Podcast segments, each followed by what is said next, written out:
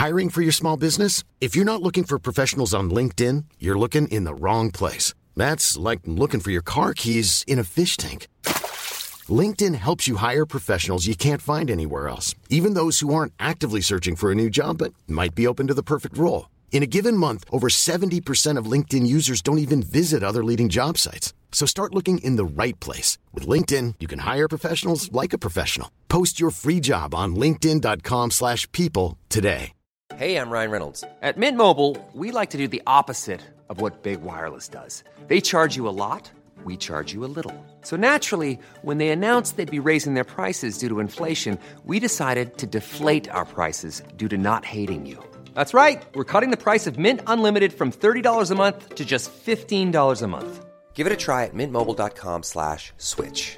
$45 upfront for three months plus taxes and fees. Promo rate for new customers for limited time. Unlimited more than 40 gigabytes per month. Slows. Full terms at mintmobile.com.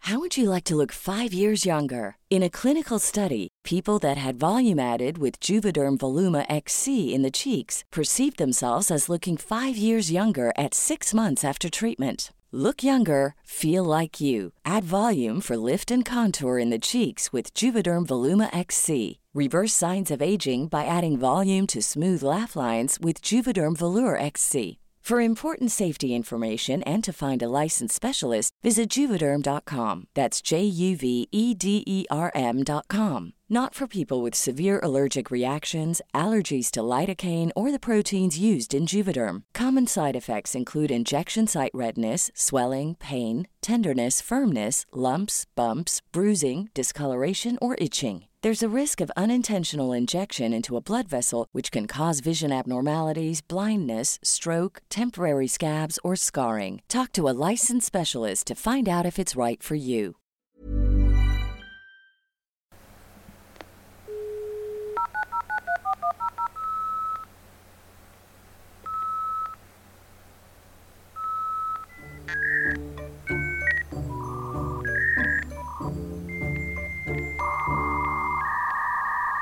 A little blip just happened. Welcome back to the creep dive. We weren't that we, far into we it. were we uh, look. we were warming up. It's not like we're not new at this. Cassie, you do loads of podcasts, It's literally my full time job. so we weren't recording, and we're gonna react what just happened here. Welcome back to the creep dive, and thanks for listening and leaving us what some good reviews and some bad reviews. Reviews that we can grow from, and that's what we're here to do. I'm Cassie Delaney. You're Jen O'Dwyer. And that's Sophie White. That was fucking I'm like powering through because I want to get back into my story. So, what we're doing this week, I've got a long one, not known for the long ones. Everyone's going to have to bear with me. Cassie's going to amuse your boosh yes, this is terrible. very short one. because we were totally in. We were so in. Cassie, start from the start. This happened to me the last time I told my story too. I forgot to record. I get too excited You to were be s- on a I've podcast. never seen you this At excited. last, I'm on the mic. Um, so crying. Telling us your short story. oh, I was telling you the journey of how I arrived at my short story. Retell the fucking thing. So, you know, sometimes when you're going to bed at night and you're watching TV, but you're not ready for another episode of something, but you've got 10 or 15 minutes spare. Yeah. Usually that's when people are just on their phone, though. You're doing something But together, I've got, a, I've got nice. a TV that, like, I've got YouTube on the TV. All right, stop showing off. Everyone has that now. You probably haven't just don't know how to use it. Your TV is literally displaying mountains at the moment because Dan said it's the biggest source of light in the room.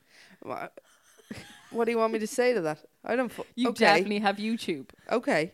Anyway, so instead of watching an episode, myself and Lydia would often go to YouTube, and our suggestions are usually something along the lines of fail videos. It's either like a cookery program, a crochet tutorial, or a fail compilation. Wow. Yeah, With you range. with the fails.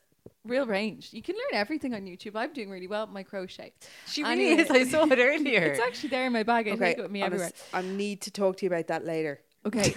anyway. so the other night, Fail videos. I'm fail with you. videos. You're not I alone. got into a 22 minute compilation of the worst ice skating falls ever. And it was gripping. But one thing I realized, which you may never have noticed before, is that the people dancing in pairs would often fall at the same time, but without touching each other. Like they would just simultaneously fall. Like, Okay. Like with, with no, like I could not find any reasonable So- explanation. In in my mind, I'm seeing a couple, Torvill and Dean. Is that in ice skaters? They're ice skaters, yeah. swirling around, like dancing, h- touching, and then going separately off to Yeah. do a like- jump each. There or could be, like- synchronized moves. And there then could be like a the meter or two between them. Okay. Okay, wait. I have a theory. I have a theory. Go on. ESP. Someone in the crowd has it in for them. Like a Matilda kind of situation. yeah. Yeah.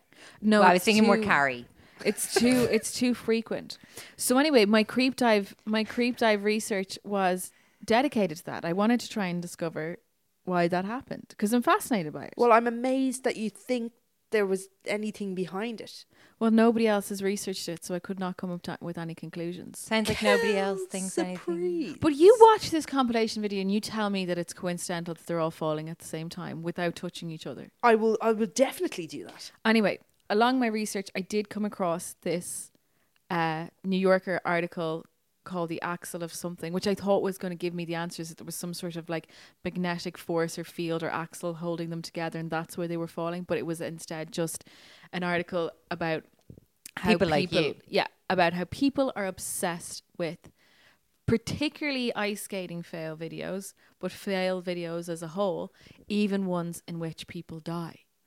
And this is something that you're a fan of fail videos. Will I have often accidentally watched people die on these things, uh, like more than you thrice. you're watching something and you're like that person Died. that person's dead. Like when you watch it, sometimes you, you ever go on Imgur Yeah. and it's just you're on a fails kind of kind of GIF.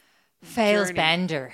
Oh yeah. Yeah, you scroll down and someone's just like number three dead. Yeah, And you're like, oh god. But like you look at them, and you're like they're either they're either they're going to be dead or they're going to be um Compromised. seriously compromised. And I watched one the other day of a parkour guy who jumped off. laughing. it's so Really, bad. Cass? He jumped off a building and hit his face on the corner of the building he was jumping through, and then fell, fell the height of the building. Now, But, like, you don't know what insult to happens. injury, is it not? You just don't know what happens because you move on to the next video really Imagine quickly. that though. Like you're gonna die. It's just on the way down. You just had to hit every fucking branch. Anyway, so like this. it's so unfair. Yeah, but this um, very articulate and uh, well put together New Yorker article reminded me of when I was in school and some boys in my class, I mean, I was 16, 17, showed me a video of a man being penetrated by a horse. Mr. Hands, I know it well. Okay, But- so in our school, Jen was those boys. Yeah. I thought as much. Thanks. And I Mr. remember. Hands, you even have a special little flourish you do. I remember seeing that. I'm on the right page. Okay, go. I remember seeing that video and then learning that he a couple of days later that that man had died. Like he had actually died. And I think that they they pulled the video and stuff from YouTube. But um Was it on YouTube? it was on YouTube. Like it was this remember was the video? Oh, sorry, back in the day. Yeah, would yeah. yeah. Like I saw the like the I remember the video being disgusting, but like seeing it anyway.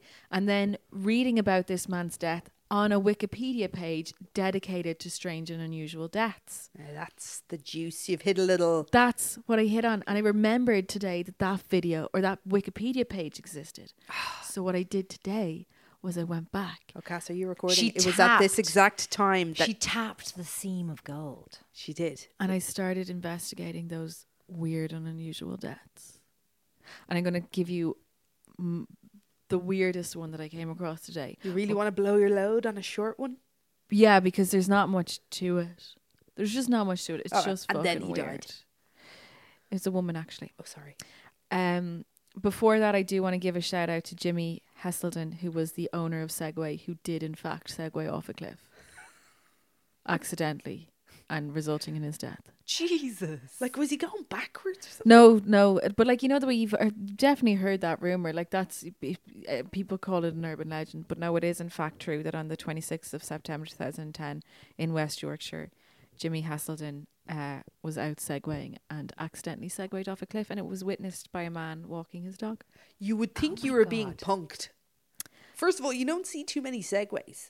and not near cliffs. Yeah, like it's not that really a- sounds like Cliff walk activity. it sounds like a Segway doesn't belong on uneven terrain. Like But just they're as a not. first point. I've never been on one, But but like get off road ones. they're not um they're not particularly fast, are they? no.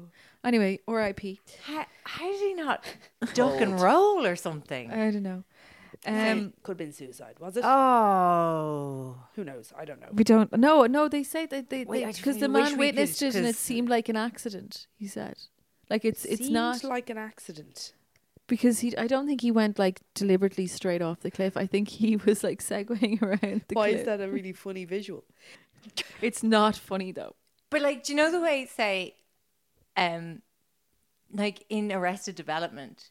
Do you remember how GOB, the brother, has a Segway? And like it's a big part of his characters that he's always segwaying, like and doing like st- talking Yeah. roles, like yeah, hovering and in. like it hundred and eight percent makes every one of those scenes like I would say the official figure is like sixty eight percent funnier. Just because he's delivering the lines on the Segway. It's Yeah, science. That's just Segway science. Well, I can't Segway science is that like I'm they're not getting good for I'm getting cognitive dissonance because I am so horrified that this happened to this man. But I, and like, I but I can't reconcile that with the image I have in my head It's- of how this happened and what it looked like. if Sorry. like if my understanding of the word ironic is correct, it is ironic, and it's like, could you imagine Alanis just rewriting the song? Like it's A, Alanis, look up ironic before you song. write that song. great B, song, great let's song. give Alanis some actually ironic incidents to include.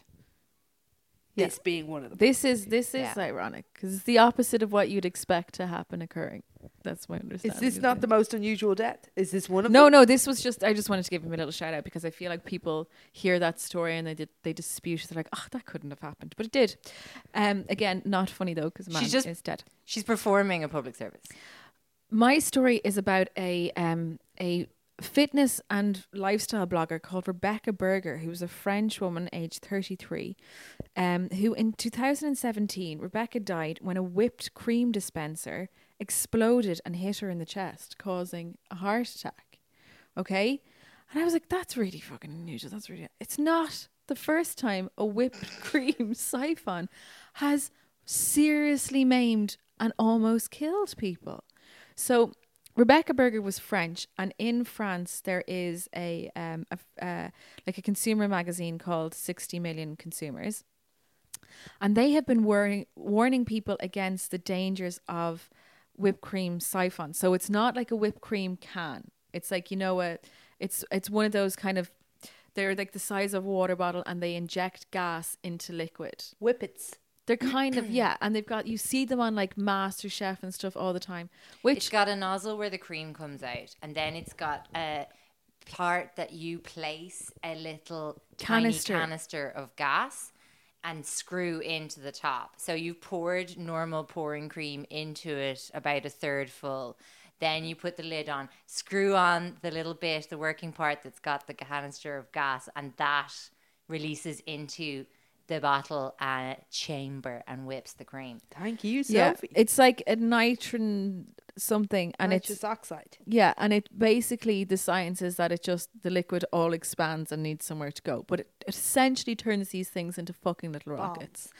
So this magazine, 60 million consumers, has been warning people about the dangers of siphon since 2010, and it has documented 60 instances involving 12 different siphon models, um, and they estimate that this is just like way below the number of actual accidents.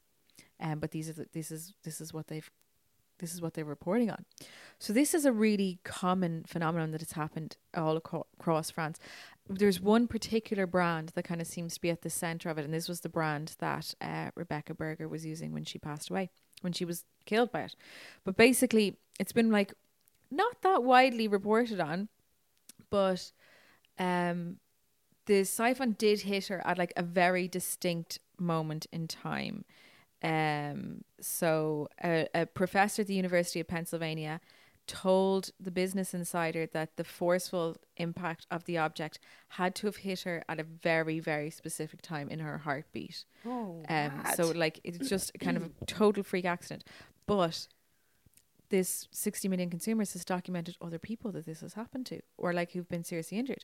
Another victim in 2013 broke six ribs and their sternum Whoa. um, from the same thing happened. So basically, the plastic cap that's on a siphon isn't strong enough to hold the pressure that's created by the, the by the gas going into. The So which part of it is hitting you?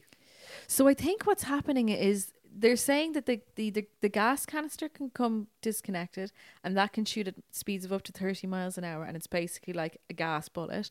Or that the um there was one woman who told a story about how the lid popped up and became injected or became like lodged into her ceiling. Gee, like the nozzle bit, the plastic yeah, bit. The plastic bit is exploding in a lot of them. Jesus. Um, so yeah, the the another woman called Emily uh, Leda was awarded a payout of a million dollar or a million euro in. So this the the blogger died in like June, and she was awarded a payout in I think the August because in 2013 her whipped cream canister exploded and cracked her skull open what the fuck? prompting um, cranial bleeding and tore off part of her face. Oh, Jesus. so she had to, she had like really successful reconstructive surgery, and her lawyer said that uh, the surgery's been so successful that you like you you wouldn't even really notice it. Um, but she can no longer work and has lost her sense of taste and smell. Jesus. Oh my god. Yeah. Um, and there's just loads. There's loads of this happening. So there, uh, twenty of the sixty instances that sixty million consumers reported on were with the same brand, and it's the Ard'time uh, model. And it's been taken off the market. It was recalled in 2013, but they didn't do a very like public recall. They just did it very like silently through some uh, media. And only 25,000 of the appliances were returned, leaving 135,000 of them still out there on the market. On the loose. On the loose. That's So- like final destination kind of shit. Yeah. Do you So remember that basically, movie? basically Yes. they're telling people to not use um, siphons in their homes. But there you go. This Thank you. whole weird phenomenon of people being seriously maimed, injured, or killed by uh, whipping cream. This is brilliant. Can I can't I wait to hear more of that. A personal perspective. Have you? I had one of those in France during the years 20, I want to say 2010 to 2013. So you're I at, was in France you're and at I used time. one of those, I'd say nearly daily during that time. Whoa. Lucky to be alive. did you ever have any- Obviously, I was supposed to do some good in the world. Are you insinuating this podcast is the. Yes. Thanks for explaining my insinuation. So there you have it. That's my story. Thank a you. strange and unusual death. Can't say I won't revisit that Wikipedia page for content in the future.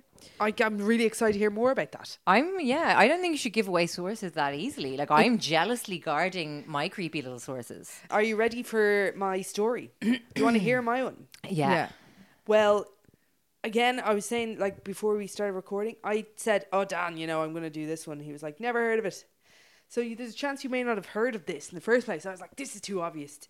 Everybody knows about this." But then there was a twist at the end that I not everybody might know. It's not that much of a twist. However, I'm, I would just like, yeah, I'd like to. Sorry to talk over you now, there, Jan. But um, you do have two pages of typed notes. keep going, bitch. Look. Oh my god, four, four and a smidge. Now, what I'm going to say is if you, I mean, there's a certain amount of plagiarism going on in these notes.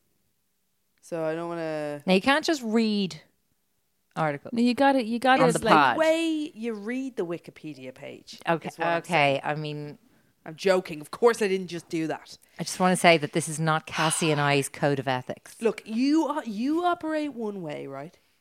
And I operate a different way. okay. Well, we all get to the.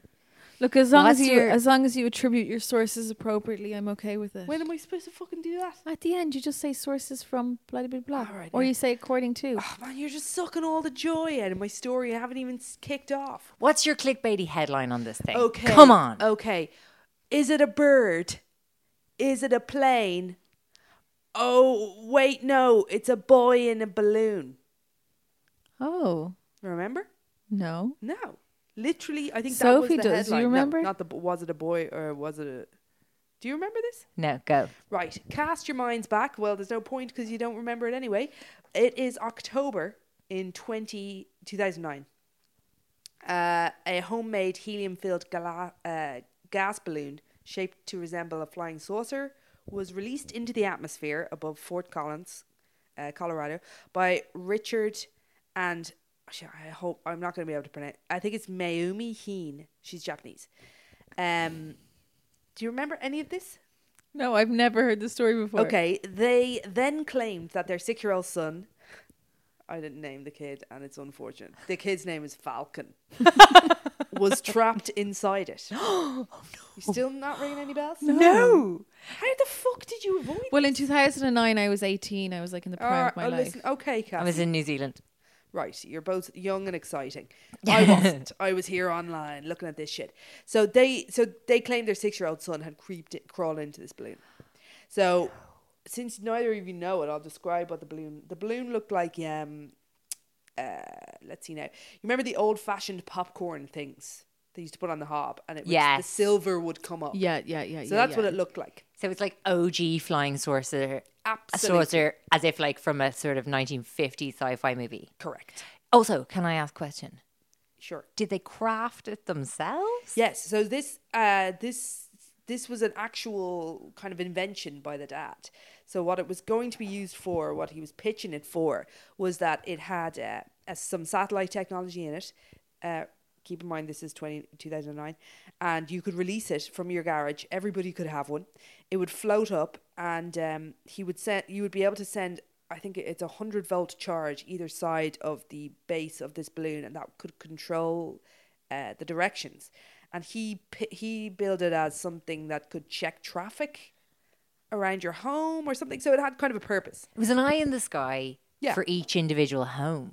yeah i mean it, it was a legitimate idea that he brought to fruition He sounds like a legitimate creep himself. Well, he He could be a friend of ours. Certainly was a man full of excitement and drama. uh, I love this. So- I love it already. I'm so here for it. so here we go. So uh, the balloon takes off. Now I wonder if this is the right time to do it because the balloon. So the, they were fi- what they were doing in the back garden was tethered, or so they thought. And he was. It looked like a bit of a test kind of a thing to set it. He wanted kind of to to raise a little, but not the full amount. And uh, I might play this because let me get this up because it's one of so the, these guys um they were husband and wife and they had three boys and their six year old their youngest this falcon kid so uh i'll just play this and this is footage that one of the boys took in the back garden um of what he thought was going to be a test kind of thing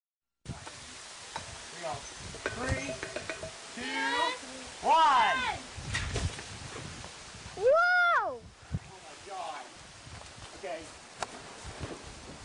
Are you ready, Taylor? You didn't put the tether down! I did! Okay, so what you're te- what we're looking at there is your man, husband and wife in the garden, and he starts losing his shit because you didn't put the tether down. right? So there was no suggestion yet okay. that the kid was in the balloon. But is that footage from the day that apparently the Yeah. kid is in the balloon? Yeah. And can you see a child? No. Uh, so you could see the balloon. I should describe that better. So it it was looked, and it was certainly big enough that a kid could fit into this bottom section where the kind of technology bit was in the balloon. Uh, no problem. A six year, you could have got three six year olds in there. This is really Um, big. Like it's like like the, like the size of a hot air balloon. Because I just keep picturing that something the size of popcorn. It isn't. It's let's say it's the the whole air balloon in total is probably the width of two um, Volkswagen Beetles and the height of one of them. Don't ask me. Uh, anyway, so uh, so the balloon takes off. Your man loses his shit. Um, starts calling the police initially. Now the mum called the police. She is Japanese and her English is not perfect and she's difficult to understand. I listened to one of the calls. So she the police person that answers. They're trying to understand what exactly she's saying, um, because what she's saying is my son is taken off in a balloon, and they're trying to understand what the fuck is going on. And Totally. He meanwhile he's screaming in the background, saying, "You're ne- going to need to get a helicopter out. I know you have a helicopter, right?" By which time, she goes on hold from the police station. He then calls the press. Now, Hold on. Who calls the play? The dad. The dad. Mum's on the f- hold to the police. She's been on hold for a little while. She's been on the phone for a while, Right. and then your man gets through to the local press. He wants some. He wants some coverage for his balloon. You could argue that, but also he knew that they have a helicopter. He knew that they were able to access things quicker than, let's say, the police would have been able to, or that was his thinking anyway.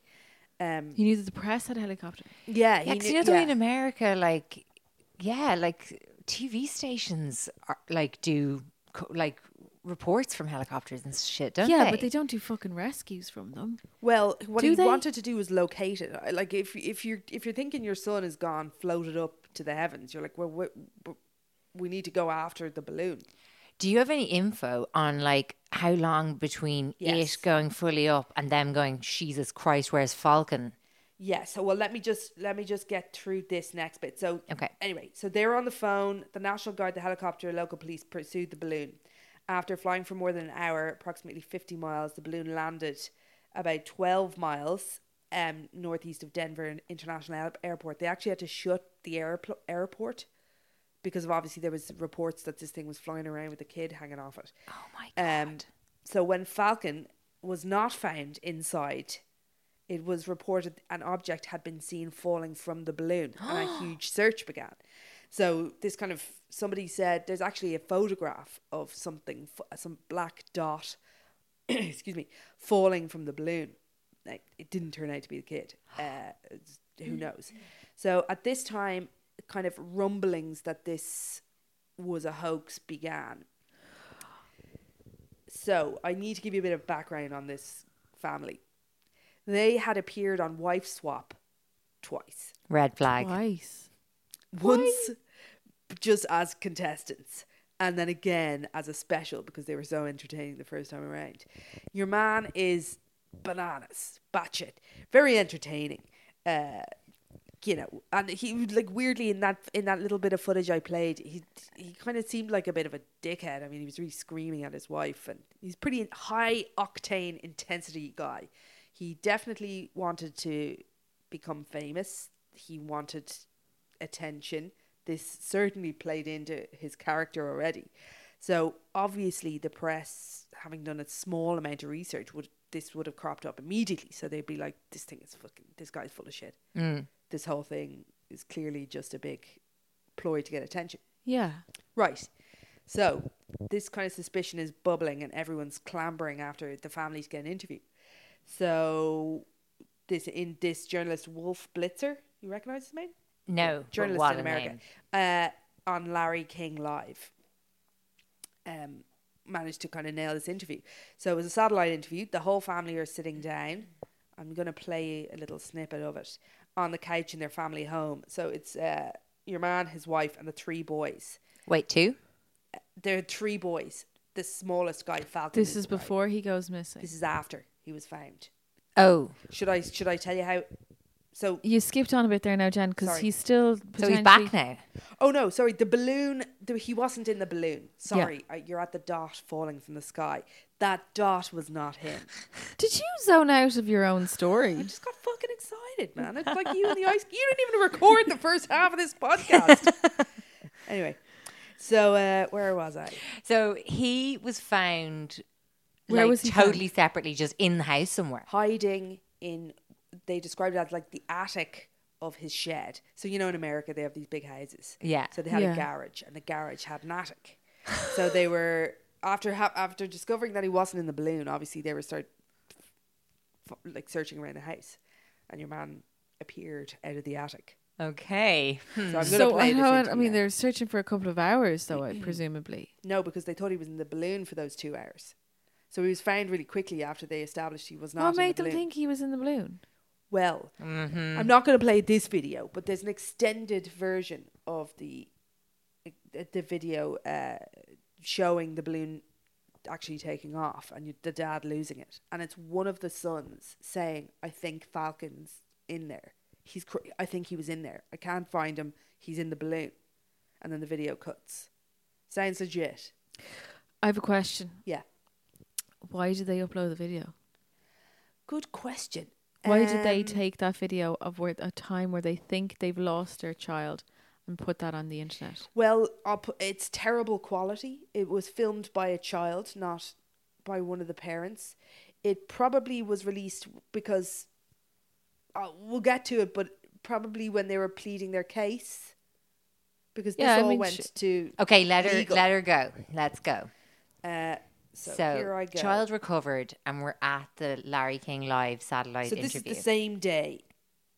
Whew, it's been a big day. uh, it's been a big day, right? And the press are swarming all over the place, and because he's called them, and also this is a good story.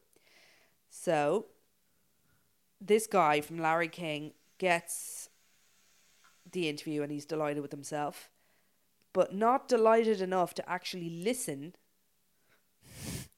to what the people he's interviewing are saying. uh, hold on there, there, I'll bring this up. That was a good tease there now.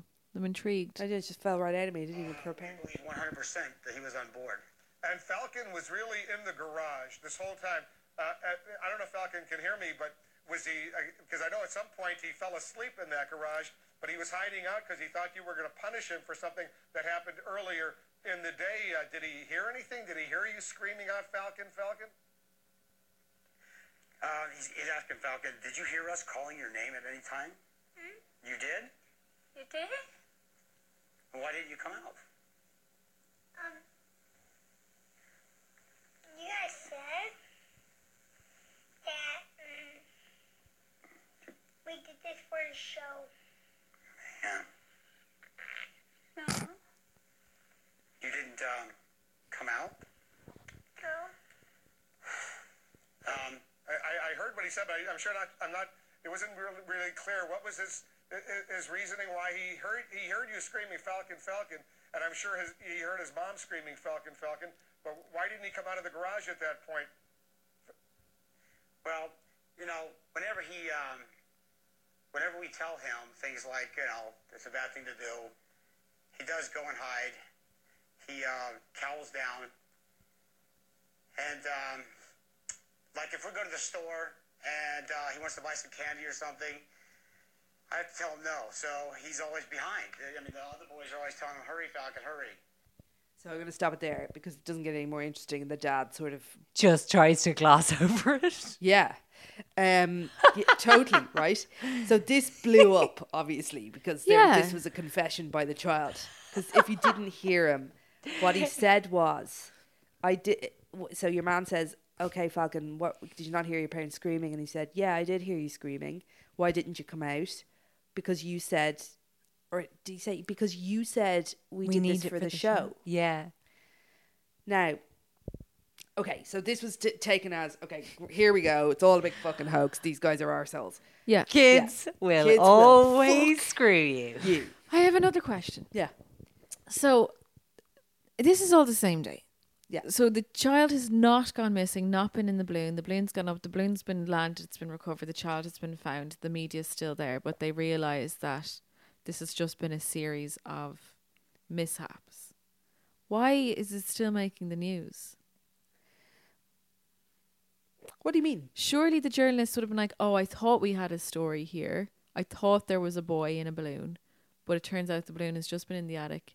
Well, there no was, need to cover the story." there was hysteria following this, so people were live watching this balloon, thinking there was a six-year-old in it. Right. Okay. And so this was, I guess, the follow-up interview of everyone's okay. You know, aren't we all so relieved? How Bit of did this closure. even happen?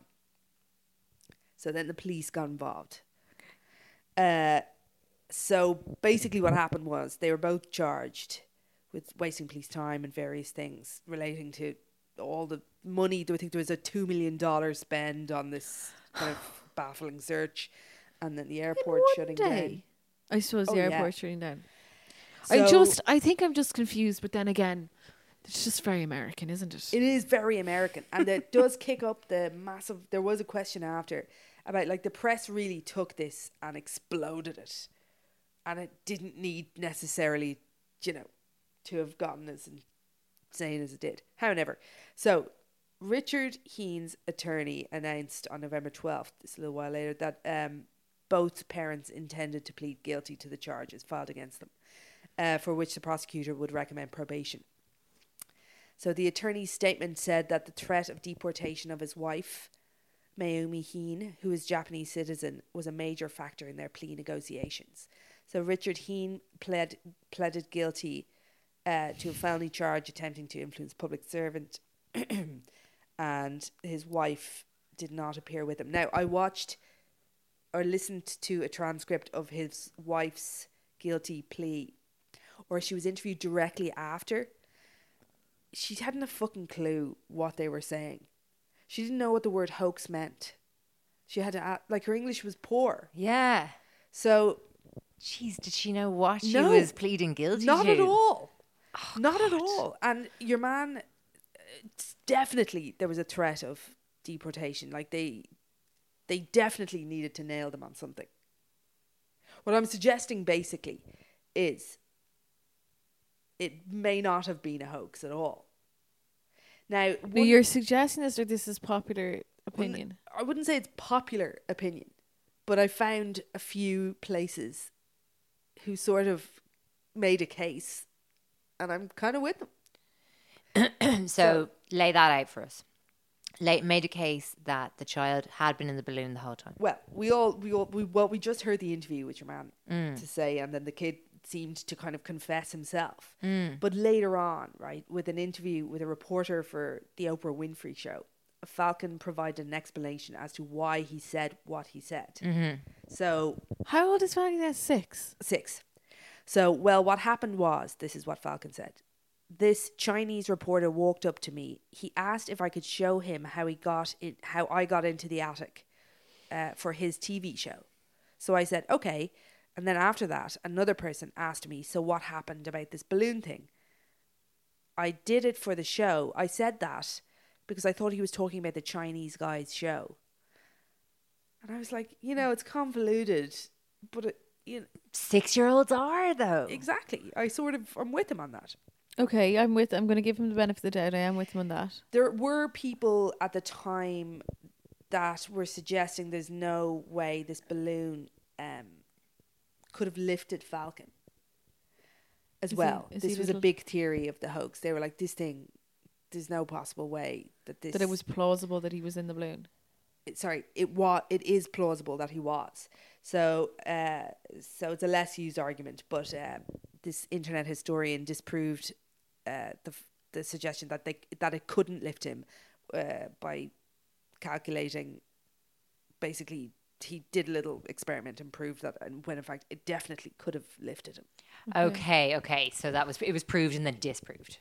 Yeah, and Right. also this kind of heavy feeling of it's worth noting that Naomi, she, like it, her English is so poor, she didn't know what she was agreeing to, or what this plea deal was, or what was going on, or She was she was stuck between a rock and a hard place. She had to plead guilty so that she would get probation and presumably not being found guilty and then be deported. Yeah, exactly. This is it. So this kind of this rages like they were charged. They both, I think they did time. He, the, they both did time, and the judge allowed for him to do it first, and then for her to do it. So the kids had one or one of them during the time that both of them were in jail. I mean, eh, I'm kind of like your man had. There's he's a lot going against him. Like a lot. Like the guilty plea. Well, that, like, that's all. You know, when you're pleading guilty like that, you're pleading guilty for a deal. Yeah. Whereas if you pled innocent, the chance You're taking the risk. And you have to go to trial and it's very expensive. Exactly. Mm. Like, there's a lot of shit against And it. so the deal was don't deport the wife. Exactly. Just plead Mm. here, and then you'll get nine months in jail or whatever it was. Uh, so yeah, And that's any my story. So the follow up is, uh, your man is still on this fucking mad hunt for attention. So he's launched the boys' uh, metal band, uh, and it's they're Are they any good? yeah they're grand actually. Heene Boys is what it's called. Balloon Boy No Hoax is one of their singles. Uh, Sorry. Come on, give us a lash Sorry. of that. Go back there now a second, because when you said metal boys metal band, I assume this is just another weird invention. His sons this are is now. he's he's in a- managing his son's metal band. God, Jesus, very fucking. Their their album is called Finger It Out, which is, makes me want to just feel uneasy. So that's my Balloon Boy tale. Pretty good, huh? For a long one? Was it long enough? It was long. It was twenty-two minutes. Good. How do you feel after it? I feel Confused? weirded out. Weirded out? Yeah, I don't know what side to sit on here now. I don't. I don't. I my instinct is that it was hoaxy, but maybe he just. Oh, maybe he did for a moment think that his son was in it. and He overreacted by calling the press and everything, and it just I- got blown out of. When you blown out of initially propor- hear got it. Got blown out of proportion. Oh. Hey-oh. So that's my story. It's a happy one. Happy ending. It's Nobody happy died. ending. Nobody was hurt. I love the spectacle of it. Clearly, like you know, It's it's a flying saucer balloon that a fucking man made himself just randomly. What was his kind of like? Did he have a trade or anything? He seemed to be a man of lots of different fucking Wife trades. swapping, balloon making. The balloon even featured in the follow-up episode of Wife Swap, where the wife, the balloon was in the garden, right? And it was it's a uh, clip from the Wife Swap series. uh, This the one they were on, and his wife that he swapped. So he's in the he was in the house with a new wife, and they were outlaying her duties. And one of the duties was to clean the balloon. That's brilliant. Yeah, Jeez, but like they, but they really did time now because the first time you said they did Yes. probation for the guilty plea, Mm, uh, no, they were they both did. Well, no, I don't know whether they did time, but there was mention there that the judge would allow them to do it Like- one after the other. Yeah, rather than- consecutively. yeah. I don't know. Anyway, there you go. That's like a totally random one. Gas. Yeah. What do you have for? Kind of reminds me, like, do you ever see Enduring Love or read the book? No.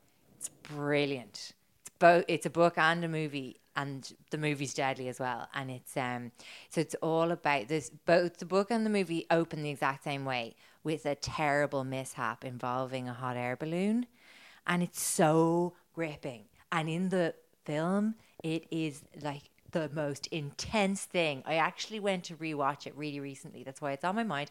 Decided to eat a plate of spaghetti bolognese while I did it. Was it really And gory? It's whoa, here's what happens. A whole bunch of people are like all out in like just outside London having kind of like a nice afternoon for themselves. And this like granddad and his grandson are launching a hot air balloon. And suddenly, like in a matter of seconds, the whole thing goes completely fucking awry. And the balloon takes off with the grandson in it, the granddad running after it. And like it's filling with air as it's going across this field. And the our the main character like is Michael is it Michael Fassbender? Uh yeah, I think it is. He hops up and like starts pegging it down there as well to try and catch up with the balloon that's like heading away with this tiny child in it. And then some other guy Doesn't matter. not the guy from the guy from Notting Hill, the flatmate, the wacky guy. Oh, Welsh. yeah. okay. Oh, uh, Lloyd or Reese- something. Rhys Ifans. Rhys Ifans appears out of nowhere and he starts pegging after it. Anyway, the three of them grab it. They get fucking get it, and they're like the three. The weight of the three of them is counteracting the wind, and the boy doesn't know what the fuck to do. You see, because like there's you know controls inside those things, fire. but he doesn't know what the fuck to do. And anyway, they have like a moment of relief because they're getting it down.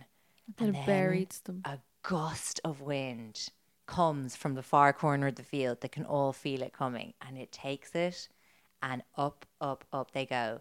And basically, they're like the ground is getting further and further away. They're all holding on. The boy is panicking, and one by one they let go Oh my god. until just the granddad's holding on, Oh and the thing God. is airborne. I never want to watch that. This, That this is all these filled. key people killed killed off at the start of the film. No, they Rhys Ifans and Michael Fassbender survive, and things get a little creepy there.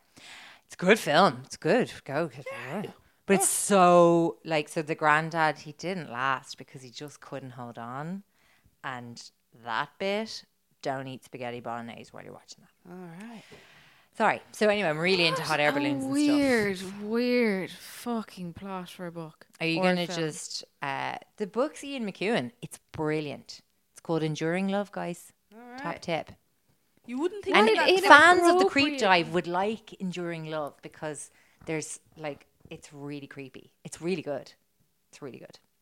What's your story, so? Okay. Is it how, what what kind of size are we I talking? feel like that. It- like plot it's a kind of a mini enough. midi. Is it an app like a starter, or is it? It's like a sharing plate. Okay. um, it's also um, it's pretty close to home. This hoax.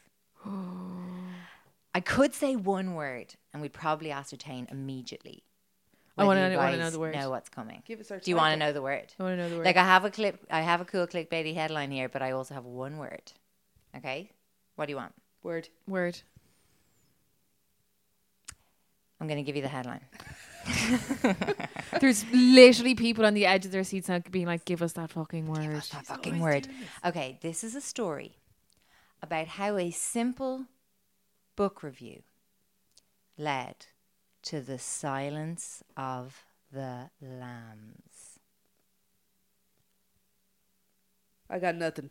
You want the word? Yeah. Lambo. Still drawing a blank. Okay, I'm loving it. Okay. I thought this is going to be way too well known. But no, let's go. Okay. Summer 1987. I want to dance with somebody is playing on the radio across Ireland. Riveted.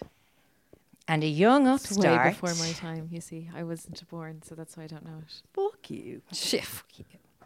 Okay, so Whitney was on the radio, and a young upstart, mired in the no man's land of late night DJing, saw an opportunity for notoriety and he seized it. Okay, These protracted pauses. Yeah, it's very dramatic now. We're tight on time, but go on. Okay. so, this is the story of how a simple book review to be broadcast on RTE Radio 1's flagship radio program, The Gay Byrne's Show, um, ended up causing chaos in Ireland and eventually made it into a Dáil Éireann. It was a scandal. Extract from the record of Dáil Éireann, 9th of June 1987. Still not born. Mr. Tony Gregory asked the Minister for Justice if, in view of the many complaints from the members of the public, the Gardaí are investigating with a view to taking criminal proceedings the matter of killing a newborn lamb as a part of a survival course sponsored by RTE's Gay Byrne Hour. And if you will make a statement on the matter. What? So, they wanted to review the SAS survival manual on Gay Byrne's radio show. And they were like, it's just a book review. I mean, we could keep it simple. Someone could read the book, come in, talk about the book. Or they could send someone out to survive. It's possibly, in fact, why most book reviews on RTE Radio 1 are now just that. Somebody reads the book, comes in, and tells you about the book. But back in 1987, they had a fucking vision for this segment. And that vision was taking a bunch of random city slickers out into the remote wilds of Connemara Valley with just the SAS Survival Manual for guidance. And this was radio. And this was unfolding in a daily segment of reportage Amazing. on the Gay Byrne Hour, broadcasting to the nation who were wrapped. Na- naturally. We're wrapped. We've both moved to the edges of our seats. This is fucking brilliant.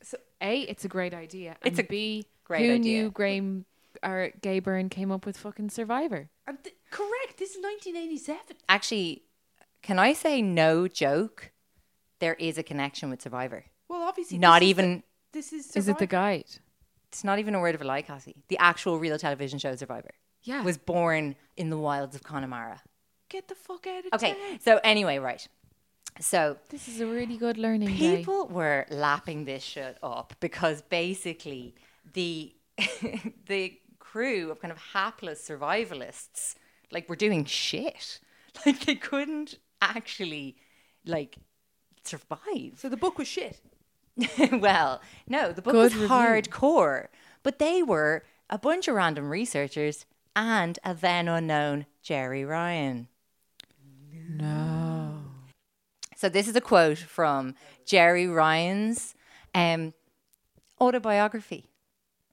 Would the real Gerry Ryan please stand up? Yeah, I've done my research, accusing me of not doing any fucking homework. Yeah, yeah. Okay, yeah. go on, go on. In a chapter titled "Making Stuff Up," Gerry writes.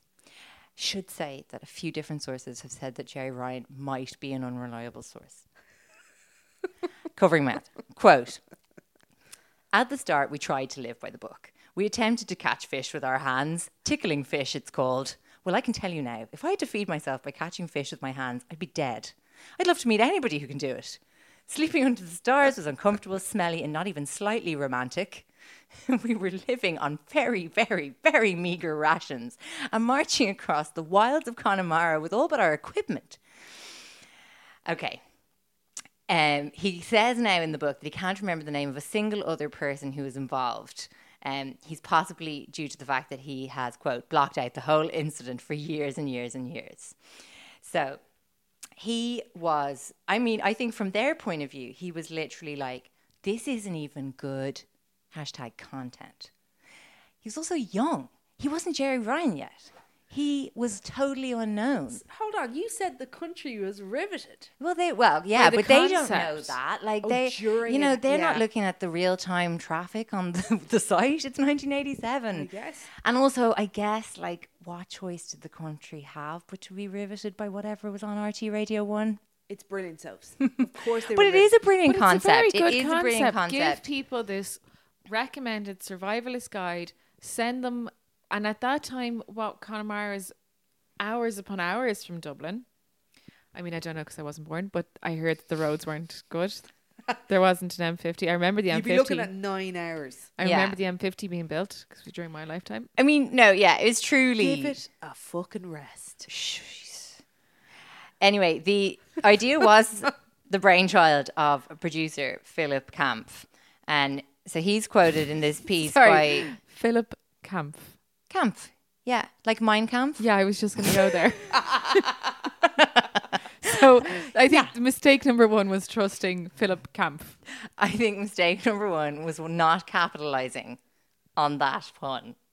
Like, Philip Kampf should have written his own autobiography called Lambo colon Mein Kampf. Not Mein Kampf. okay, so um, Philip says, uh, quote, the idea was that a group of nobodies went down to the wilds of Connemara, put the SAS survival guide to the test. We set them on a trail. They were to follow it and use the book to see what they could and could not eat. Each morning they would report back to Gay about what they'd been up to. If by day three the group wanted out, the review would still have been done and we could all have gone home. Right, three days, grand. I'd Three days. This was also basically the first taste of reality radio. Um, Amazing. You know, and so um, the nation was a flush, but the survivalists were miserable, hungry, and bored. And so Camp does admit that it wasn't brilliantly planned out. I didn't spend an awful lot of time thinking about who was going to be in the group and what dynamics were going to happen. And um, so I suppose he thought, Camp, that the biggest problem he had on his hands as a producer was like basically keeping the survival- survivalists reined in so that they weren't like knocking on every farmhouse, trying to steal a few. I mean, would it have been Viscount? Perhaps a few custard creams. I mean, you'd a- have been yeah. very lucky. In fact, Viscount. What am I talking about? Individually wrapped? Never. It would have been a custard cream, maybe a bourbon if you were really lucky. See, Cassie doesn't even remember the eighties. it Wasn't there? Anyway, um, so like basically what happened next is up for a lot of debate. Okay. So Ryan says that they were just sitting around. We're about halfway through. It was rubbish in broadcasting terms. One afternoon or one morning, whatever it was, again, I don't know if Ryan's the most reliable source on this. Philip said to me, quote, this isn't going anywhere. We need something really exciting to happen. So their concern don't was that they this- weren't going to make it onto the air. No, they're going to make it onto the air, but they But were they're just- it concerned was with just- it was producing dull. quality programming They thought it was boring. back in the 80s. So they've made They a thought it was conscious boring. decision to do whatever it is Well- they're about to do, which I suspect is the death of an okay, innocent animal. c- according to, to Gerry, he's, this is what Philip said to him. Now, this has been contested roundly by Philip Camp's, Camp's account of this whole misadventure, by the way. Who cares? So Let's it's go a with he Gerry. said, he said, okay? Okay. So here's what Gerry thinks. Um, like what I asked him, says Gerry. Quote, well, you know, he said, imagine if you killed something. Oh, Jesus. Because, as Gerry goes on to detail, there was stuff in the handbook about killing and skinning things like monkeys and rabbits. Obviously. But we couldn't catch rabbits. We weren't able to do anything that involved cooking anything, much less catching it. So, They weren't allowed or they weren't able. they could weren't only able. do like the book contained ridiculous descriptions of killing bears by putting a rock in your sock and clubbing them to death. like, you know what I mean? We were camped out near this famine village not far from Mam Cross. like, there's no bears around. Um. So anyway, I'll go back to um, Camp's um, Camp's version of events, which I think is generally considered to be the truth. So, um, That's a bit unfair. so Sorry, was the Why- title what, of the chapter in this book not making stuff up? yeah. So Right. we'll go so with we'll have we'll go to with camp. we will have to agree that that is unreliable as a source. But it is, I mean, it is a published book. But anyway, so sorry, to go back anyway to camp. He says that he showed up on the third day and Ryan was basically, you know, he'd gone feral. The whole gang had gone feral and they had a lamb on a stick that was skinned. The head was gone. It was properly butchered. They told me, quote, we had to kill a lamb. We were starving. Camp says, I immediately rang my boss in Dublin and said, I think there's an issue here. I mean, it's like they went full Donner party on day three, practically. Camp is and such we're a buzzkill. Camp's the Fuck you, Camp. And cl- they, Okay. They couldn't have killed a They lamb. needed to make some fast decisions because they were due on air like i- within hours, and they needed to like figure out what had gone down and wh- how they were going to be able to spin this. So it was Just decided. not fucking tell anybody. it was decided, but then, but also, like, imagine, like, you're a radio producer and you're like, "They- these madmen have gone into Connemara. They've, after 36 hours of no biscuits, they've fucking slaughtered a lamb. It's also not, no joke, killing random livestock that belongs to somebody else. I Like- can't believe they're this actually happened. They must have just gone to the butchers. so, anyway, Uh, but what, but, but say the part about having it on a stick. yeah, that he arrived into their camp and quote, here's an actual quote, on a stick they had a lamb that was skinned.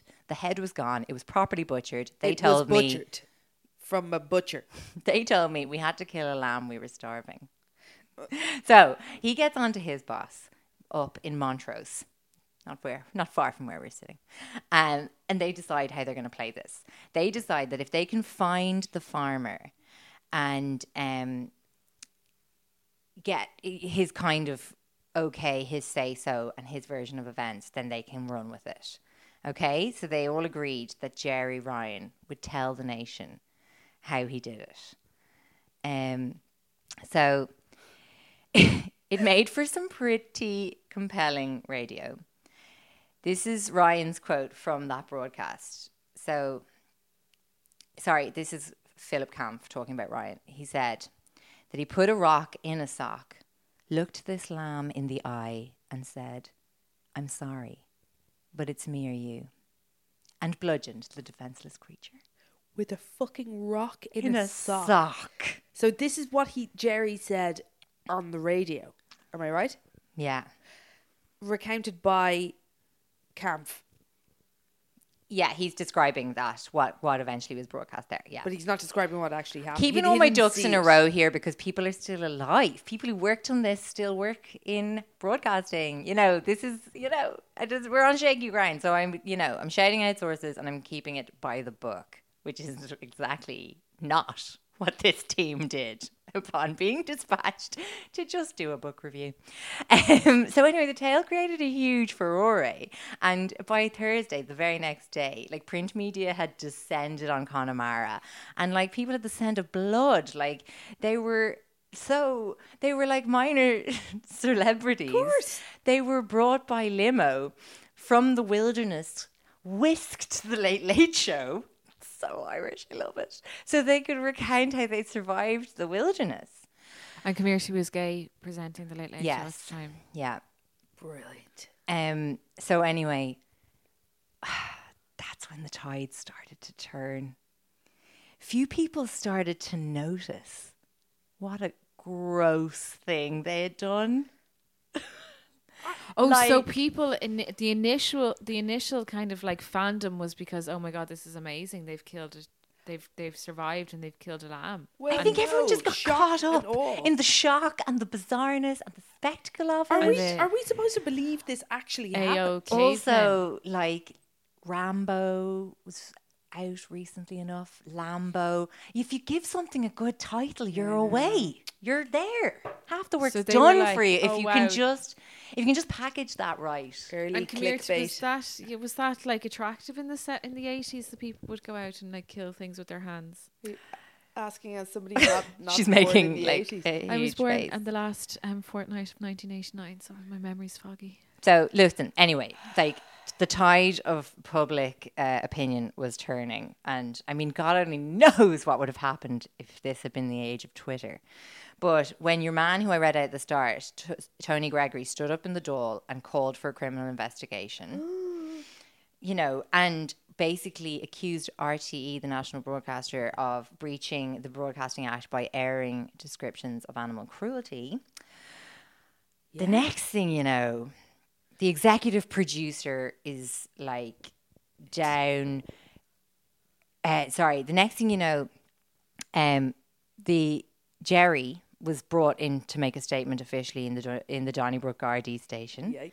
Uh, the executive producer was dispatched back down to Connemara, Inspector Morse style, as one author in the um, Independent said, uh, to find out what really, really, really happened. Cracks were beginning to emerge amongst the survivors' stories. Uh-huh. And Gerry was finding it difficult to keep everyone on the same page.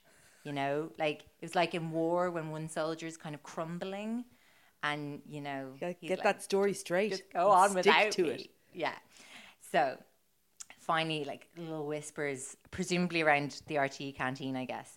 Um, everything you're hearing isn't exactly true. Um, basically, what they discovered was what really occurred. And this is what basically has been on record. This is what happened. Apparently, the farmer came across them all frolicking among the lambs.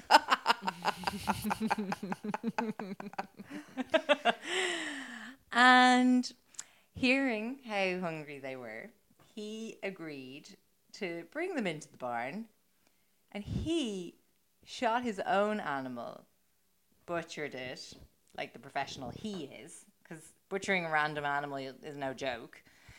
And whole thing You're like, was i- look, an elaborate hoax. if you're gonna kill, if you're gonna agree to kill something, what? Why would you pick the cutest fucking thing? Like you're gonna kill a sheep uh, above a A little lamb, baby lamb. wouldn't you? I mean, it doesn't surprise me that it was just all a hoax because it that just it just reeks of hokey, hoaxiness and just total just stupidity that they would take the credit for it I love and it. not anticipate a backlash. Absolutely gas. They deserved everything that came to them. What? It's brilliant. They How was that? How was that swept under the carpets? Yeah, but stupid fucking. Yeah, I mean, most people I would imagine would know that that was bullshit. Come on. I just just I don't know, like Maybe not in the 1987. Like I guess. everyone's kind of pool of information is much much more limited than it is these days. Like Yeah, and I guess and if Gerry was telling the story, he probably It was probably captivating. yeah, and is I'd say it was gore filled. He went too far. Yeah. It, he went too far. He did an old, uh, what was our friend uh, Ray Gosling on it? I mean, Oh yeah, from uh, last Oh, week's yeah. episode. Uh, yeah. Um, but uh, listen, to be honest, like the aftermath of it all was a mess. Loads of professional relationships, literally like up in flames. People not speaking to each other Oh, for many, God. many years. yeah, I can imagine that. Gerry Ryan. Imagine those. that Imagine those career- stories coming up in the Christmas party. Be like, why don't why don't you speak to such and such? It's like, well, Wait till I tell let ya. me tell you about Connemara. yeah. Did you not hear about the camping trip? Um, so yeah, Gerry Ryan thought that his like burgeoning career was basically over before it even began, but it actually kind of wound up being somewhat the making of him. Yeah, I mean, He was given a morning slot, the much coveted morning slot. Um, do you know who's two FM? Who was raging? I So- reinvigorated two FM apparently. Yeah. Kampf was fucking raging. Uh, that's touchy. I think he really was because he fucking blew the whistle on them. but also journalism, like the main rule Is the truth. is do not lie. And like he acted in good faith. They made, you know, inquiries and like yeah. I mean, So he was told this- bold lies. and Also Gerry Ryan was rewarded and Yeah, given and a better gig that was and celebrated irritating. and became extremely successful. like who the fuck fuck is Kampf? Can't even say his name? I've name. never heard Uh, from oh, before. well, guys, guys, he's gone gone on to have a really good, successful career. He's one of the key players who's still alive. Let's not Nobody's make ever any. heard of you. This, Shut up, Jen. I'm sure he's doing great and all. But yeah, but he blew the whistle like a big buzzkill. And I'd say he was fucking raging. Well, he had to. Like they were now then investigating and talking about criminal proceedings. So was he one of the three? Are we? T- No, he was their producer, so he was just liaising with them. So who's Gerry with? He, that's Gerry in his book says he can't remember the others. He's blocked it out. Which you know, I think as well because like in his book he says some pretty dodgy things he about. a lot of other shit. He remembers other stuff. you can't remember the people you were with on this. Well, you know, like Alright, listen, okay. listen. It was the making of him. He was an amazing broadcaster. Solid story. I can't believe I've never he- ever heard of it. We're all Um, too young. You're some peripheral stuff. It, Lambo, the um, theatre spectacle, has been brought to the stage at the Fringe. nice. Yeah. I'd say that was I, good. I think there is also a radio play, but I'm not positive about that. And that was based on Lambo. Lads. And also, just a final word on Cassie's point. So, a researcher on Gay Byrne's show by the name of Murray Boland later got a job with a TV production company called Planet 24. And he one day asked Philip Kampf, he rang him up and he said that they were working on a show and could he use the survival idea in the pitch or whatever. And that, my friends, is where Survivor was Get the conceived. fuck out of town. Or, you know, what? Really? Like inseminated? so did they lease it out to all the US versions? Are, No, are I they getting absolutely don't think that they had any kind of actual formal agreement, but basically Well, that guy went on to be involved. I've in just that. had a brainwave. So there you go. That's brilliant. We're we have to take the creep dive on the road. To Connemara. No, we have to have our own. We have to visit a place of Creepiness. yes. Oh yes! But oh not my the god! Hellfire Club. Loftus Hall and the Hellfire Club. Not Oh, the Hellfire not Club. either of those places. They're and far also, too frightening. wait, just from a production standpoint, um, it wouldn't be good for the sound to do it at the top of the mountain. So, um, we could go somewhere indoors. She's scared. I'm not going to the Hellfire Club. Not doing a creeps me out. Can I shout out my sources, please? no. I have to because one of them is just so fab. Okay, go. Okay, so uh, I have really got great stuff from Damian Corless and his um, independent uh, Irish Independent article, and also Caomhán Keane of the Irish Examiner interviewed Philip Kampf, and that was brilliant. And Mary O'Sullivan, Your mother. My own mother She was a producer at the time. had a for- copy of Gerry Ryan's autobiography Thank and you, Mary. kindly screen well took pictures of all the pages pertaining to Lambo. making stuff up. Brilliant. And that's the story of Lambo. Brilliant. Love it. Juice. guys. I think they're. Um, I think that your mother would will be able to tell you who else was on the trip. Definitely, for sure. Because surely that would be the person. After all these years. After all these years, I mean, The who are names you have to be hurting really? who am I hurting really? You never know. And I definitely don't want Mein Kampf coming after me. Well, okay? I tell you, he is now. uh, that was a fabulous episode. Thanks all. Excellent. That story does remind me of another story, Irish. Um, That you should do next that We should. Oh, I'm not going to get into it, but you know that TV show they tried to bring out for a while, kind of like the Irish version of Survivor, which is like On the boat, on the boat. Shipwrecked. basically like shipwrecked, and the boat, the boat, The boat actually sank. the boat sank on a, on a Friday the 13th, if I remember correctly. So that needs lads, to be lads, my dad was involved in that when that disaster struck. Yeah. Oh, okay. Well, you're gonna do. We're gonna do a creep dive special on that. Oh, I I, actually have like some of the footage of I believe it was Derek Mooney reporting from the disaster as it was happening. right there. Oh my And god. Wasn't it a load of celebrities? Stop. Could have Sorry, been. I yes. think there was people who used to be in six. Stop. Oh my god! You know what we need to alert is Irish celebs doing stuff. Oh, that mm-hmm. that's a great. Uh, it's a uh, brilliant Isn't- but isn't account. it- like that story now has made me feel a bit sad because the fact that Survivor kind of was was conceptualized by by Philip and and then it was it went on to be sold to the Americans and be really su- successful and then we tried to claw it back by doing the shipwreck program. It's kind of like when when the British took all our potatoes and then we died of the famine. Like Yeah, it was like kind of we just have like, it. we have it there, but we just can't. We just can't bring it to the fruition. Yeah. Yeah. Or like, you know, yeah, like the way like Pierce Brosnan went over to the States to become Pierce Brosnan. Like we just couldn't make him happen, you know. And didn't he do a really bad Irish accent in a film?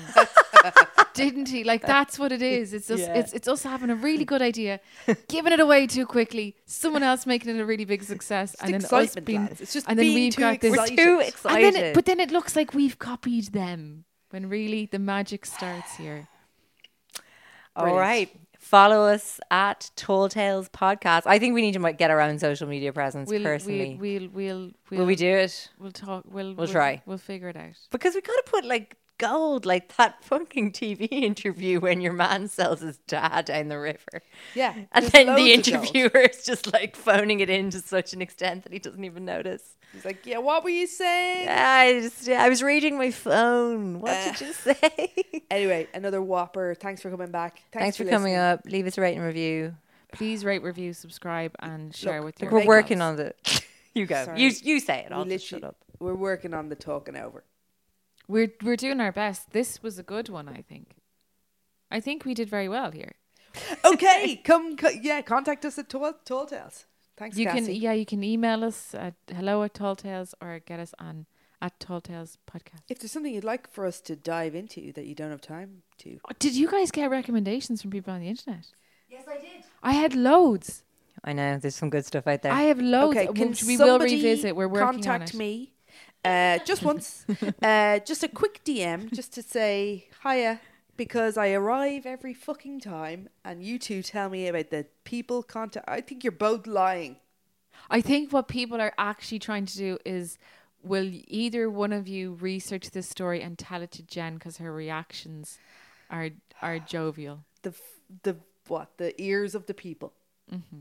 Thanks. See you next week. Bye.